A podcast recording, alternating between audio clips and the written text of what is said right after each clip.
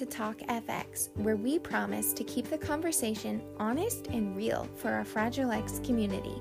We are a group of moms of Fragile X children, self advocates, and full mutation carriers from Washington, Idaho, and Oregon all on a mission to share our stories and experiences in the hopes of reaching more Fragile X families and creating more awareness of Fragile X syndrome. So, with that in mind, let's jump right into this week's episode of Talk FX.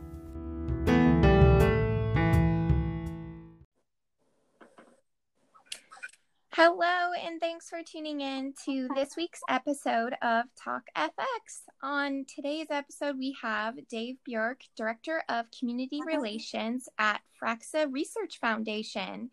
Thanks for being with us, Dave. Thanks, Nicole. Thanks for having me. Well, let's just jump right into it.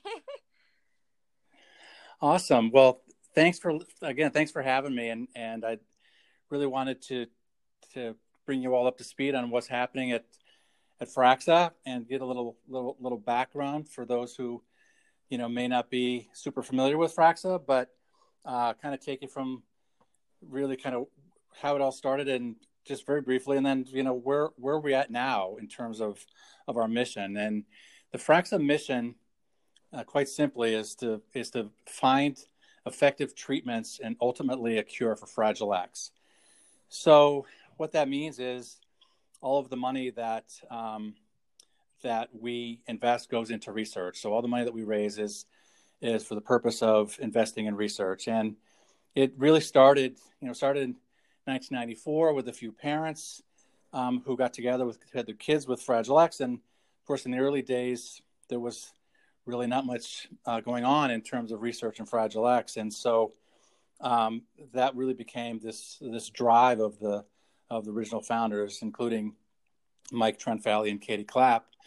And over the course of those years since then, Fraxa has invested about well over $28 million um, directly into Fragile X research. And historically, the research that Fraxa focused on was, I guess, what we'd call you know basic fundamental research, which was was done through uh, research grants oftentimes, you know, to a principal investigator's laboratory at MIT or at the University of Cincinnati or uh, or wherever, and to support a postdoc, a postdoctoral uh, fellow that would um, have a specific project uh, that they wanted to work on. And so, and the way that would work, we would put out requests for proposals, and then we would have these labs uh, respond um, with proposals of you know interesting ideas that they had around Fragile X.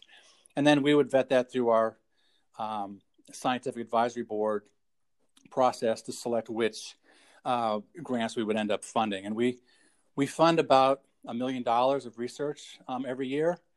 And that's used, so that represents roughly, you know, a, around 20 projects um, a year. That's amazing.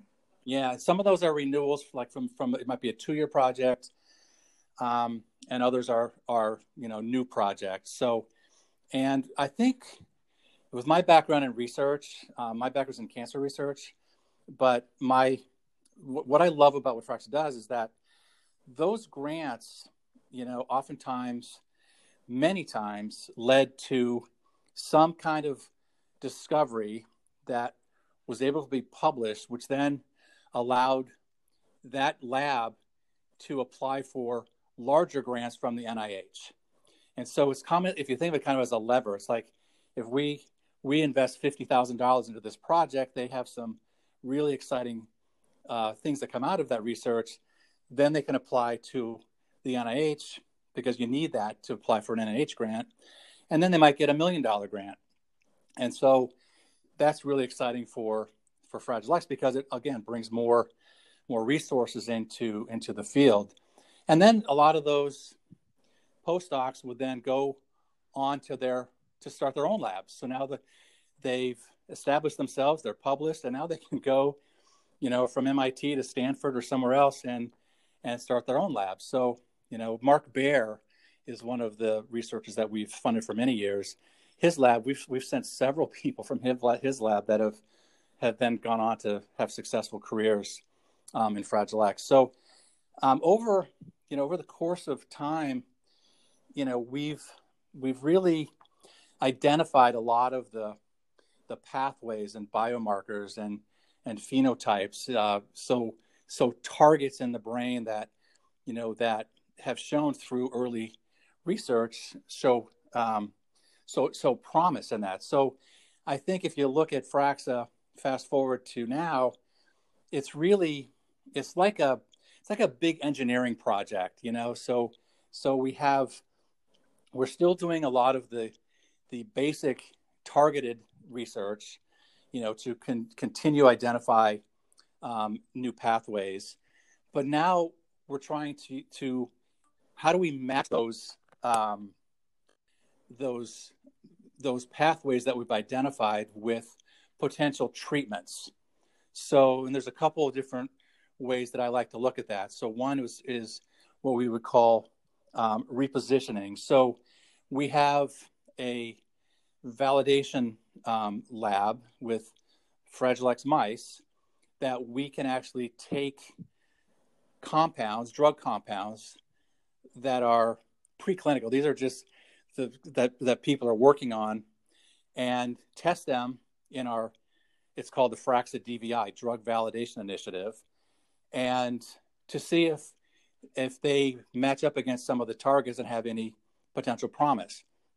And so, so in other words, it might be a company or a, a lab that has a, a, a, drug that they might be studying for Alzheimer's or Huntington's or uh, Parkinson's or something else, but they may have read something that Fraxa published or one of our scientists published and said, hey, you know something? I think our Alzheimer's compound might work in Fragile X. So they sent it to our lab to validate it. So that's really kind of exciting because it's it's a way that yeah. a lot of a lot of different people use that that that facility um, to test to test drugs that maybe weren't even originally thought to be uh, something for Fragile X. So right, yeah, and then the second way is that was repositioning. Now we have something we call repurposing. So repurposing is how do we how do we take or find how do we identify existing drugs that are FDA approved that are being used for something else? There's medicine that's being used like uh, metformin, for example. So metformin is a diabetes drug, and but it has promise in Fragile X. So, so existing medications that might have, um, you know, off off label kind of impact on Fragile X. So we partnered with a company, a biotech company called Healx, which is a company in in um, England, and they use machine learning, artificial intelligence to to sort through thousands and thousands of different drugs uh, based on working with Fraxa to see are there any drugs out there that we don't even know about. And through that process, we identified um, eight compounds that were that were hits. That's really wow. cool. Yeah, it's very cool. Um, and so now the next step with with with Healx is to um, look at combinations because we really think that it's going to require some combination of drugs. That's not going to be one drug. And so we're, we're, we're identifying potential combinations. And then the next step is to um, move them into um, clinical trials. And so clinical trials really sort of the next the next step in the in the engineering project, right? So yeah, we've identified uh, the pathways, the targets. We're trying to match them up with with potential treatments. Well, now we've got to test them, right? We now have to do clinical trials to actually move them. So really kind of moving this project along to try to get them uh, um, into patients. So um, there's there are there are several um, clinical trials that that Fraxa is actually um, invested in or supported financially, um, and some that are going on right now that that I think are interesting. Um, there's one at uh, Cincinnati Children's Hospital um, with um, uh, Craig Erickson and some of his colleagues, and they're testing. What we're really trying to do is we're trying to find um, objective outcome measures because these Mm-hmm. are smaller trials. So, in other words, to get a clinical trial, a, a large clinical trial, to be successful, you really have to have really solid measurement, objective measures like EEG or eye movements and things like that. Because the subjective measurements are really hard. It's like, well, yeah, my son seemed to he seemed to be better, or he he his his anxiety seemed to reduce. Well, there's really no measure. So we really we're trying to work with smaller trials to identify what kinds of measurements we could use to then go to um, further other other larger trials. We have another one at uh, Boston Children's Hospital. It's the same thing. The, the child, these are young children. They wear they put a, a cap on and they they watch these these videos that have sounds and and they they measure they track the eyes. They have a camera and they actually track the eye movement. Um, so we did a trial with um, Elizabeth Berry Kravis um, in Chicago with a, a, partnership with a biotech company called um, Tetra uh, Therapeutics. 30 patient trial. Again, it was again we're just trying to like identify the safety. This is a phase two trial, and that that actually um, that particular medication um, has really um, high promise. Um, in fact, just two days ago, the news came out that Tetra Therapeutics um, got bought by a Japanese company called Shionogi, and so a big pharma company. So the cool thing is now we have this company from Grand Rapids, Michigan, who we've been supporting and partnering with, and we we helped fund this trial with Elizabeth Berry Kravis, and because of that work, this it helped get this company get acquired by a very large um, biotech or pharmaceutical company, which could end up being like a five hundred million dollar um, uh, investment. So wow. isn't that cool? Yeah. So so cool. Yeah. So, um, and I and I guess that the the um, the other uh, the third area in the so this engineering project is that we still have our eye on on the cure, right? And so, what is, everyone's like, well, what does a cure mean? And you know, that's a whole another conversation because you know we don't really know, but right.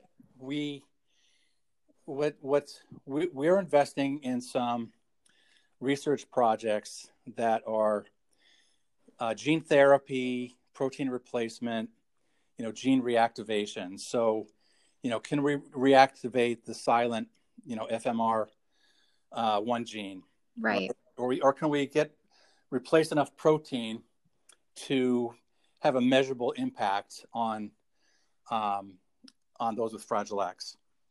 Um, and then if people have heard of things like CRISPR, you know, it's the gene editing, gene repair uh, tools, and we we're, we have uh, a couple projects like that. So, you know, those are, you know, we're still having we're, while we're working on trying to find these effective treatments that, you know, will make the lives of of our families better. Mm-hmm. We're also investing um, in some of these therapies, you know, like, like I said, like gene therapies. And those honestly i think i'm not a scientist but i i talk with a lot of scientists. Yeah. In my in my job. So um, there are a lot of scientists who really the, the the technology has moved so rapidly that it's actually it's a lot more promising now than it, it, we, we couldn't have said that 10 years ago. But you probably see things in the news you know talk people talking about crispr and how crispr is being used for this or that and um, I mean, it's probably still a long ways away, but yet it's evolving very rapidly. You know what I mean? So I think we're, we're as part of this engineering project is really we're not putting all of our our eggs in one basket. We're not putting everything into one particular project, which is why we've had the strategy of of investing in a lot of different projects. You know, right? So if that makes sense. Yeah, of yeah. course. And I think the the last thing that you know I, I like to to to let um, you know families and and friends of uh, of all of us in the Fragile X community is and I've been I've been working in the biotech and farm industry for a very long time. My background, the work that Frax is doing behind the scenes in partnering with biotech companies is fascinating to me, and it's really it's really cool. It's really important because, um, you know, Mike Tranfaglia, our chief science officer, he's he's well known and well published in the Fragile X world, you know, in, in major pub, peer-reviewed uh, publications.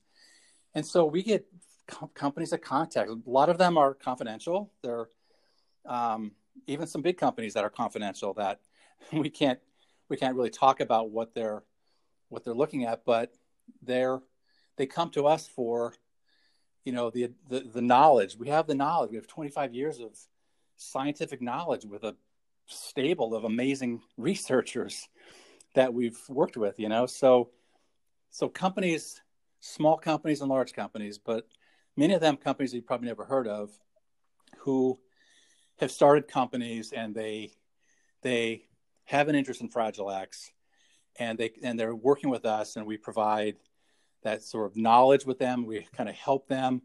And with some of the others we help with what kind of how would you set up a clinical trial? What would you you know kind of advising and consulting with them um, on that. So it's really and there's probably 25 or 30 companies um, that are actively uh, that mike talks with actively.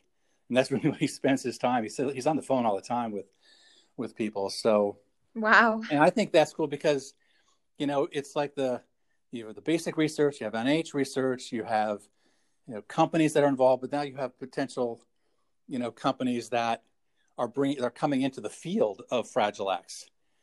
And as a rare disease i think it's a lot of people think well there's no companies that want to get involved with fragile x because there's no money in it or whatever because it's a small population right? You'd you'd, mm-hmm. you'd, you'd rather go after alzheimer's because that's like the home run it's so many potential patients but right i think i think there's a lot of interest in um, in Fragile X and and and a lot of the scientists that I talk to thinking about because Fragile X is the most common inherited known cause of autism and learning disabilities, which we know.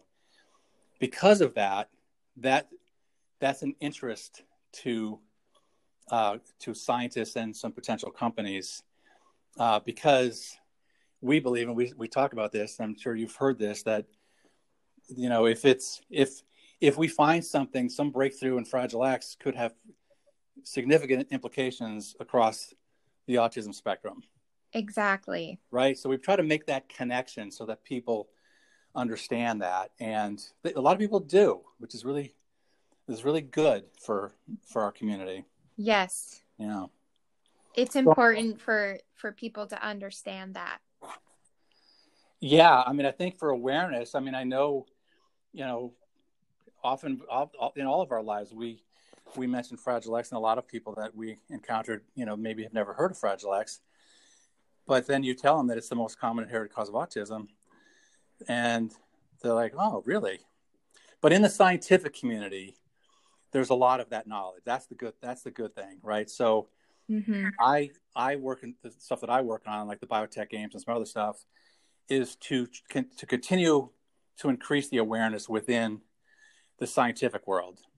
You know, that's the the basic labs at at MIT and and um, University of Michigan and UCLA and University of Washington, and um, and really the, the the whole ecosystem of of investment companies, you know, venture capital companies, uh, biotech companies, um, large pharma companies that that you know might have an interest in in a rare disease or have something going on, you know, like like Pfizer. I you know I've met this guy from Pfizer, and so I was getting people to come to my my my event called the Biotech Games, and and they said, "Oh, you should talk to so and so," and sure enough, there was this, there was this young man in the in the Pfizer Center for Therapeutic Innovation, and they have a rare disease group within this innovation center and there was a guy that when I talked to him, he's like, "Oh, I know Fraxa. You guys funded the lab that I worked in in Europe." And I was like, "Oh my gosh, it's just so cool." oh, anyway. That's so can, awesome. Well, as you can tell, I'm an optimistic person. I'm really trying to to really um, share what I've seen, you know, in the three years that I've been, you know, been here at Fraxa. Yeah, uh, that's amazing. Yeah. Well, I really appreciate everything you've shared uh, about Fraxa and just uh, the background and just the successes you guys have had. Um, and just where you guys are today and your focus is. Um, I'm so excited for how that's going to really uh, impact the Fragile X community and the people that you know listen to this episode for sure. Um, was there anything else that you would like to share about uh, Fraxa or otherwise that you think would be valuable to uh, those that listen? Um, I think the only thing that I I probably just want to leave people with is that um, I think that you know it's been you know 25 or well, however almost 30 years you know since we we kind of just since the, the the gene was discovered right? And it's like so where are we? Are we ever going to get there you know? And i feel like i feel like because of technology moving more rapidly and because of a lot of the investment and a lot of the basic research that happened you know, not just from Fraxa, but also from the NIH, you know. So I think that there's there's a lot more optimism, I think, now about some of the things that um, are in the you know in the process. You know that that medication that I mentioned with Tetra Therapeutics, you know, there's a I mean, they're they're studying their compound is also for Alzheimer's, but there's a reason why you know a big Japanese pharmaceutical company purchased that company you know right. so i think there's some very good promise in that in that medicine. So i think i think there's there's reason for hope. Yeah absolutely. Well thank you so much for being with us today dave. I very much appreciate your time and sharing about fraxa research foundation and we're so excited for everyone to listen to this episode and just be encouraged by all of the progress being made. Well, thank you very much, Nicole. It really it was a pleasure. It's great to meet you, and it's a pleasure to to be with you. Thank you so much.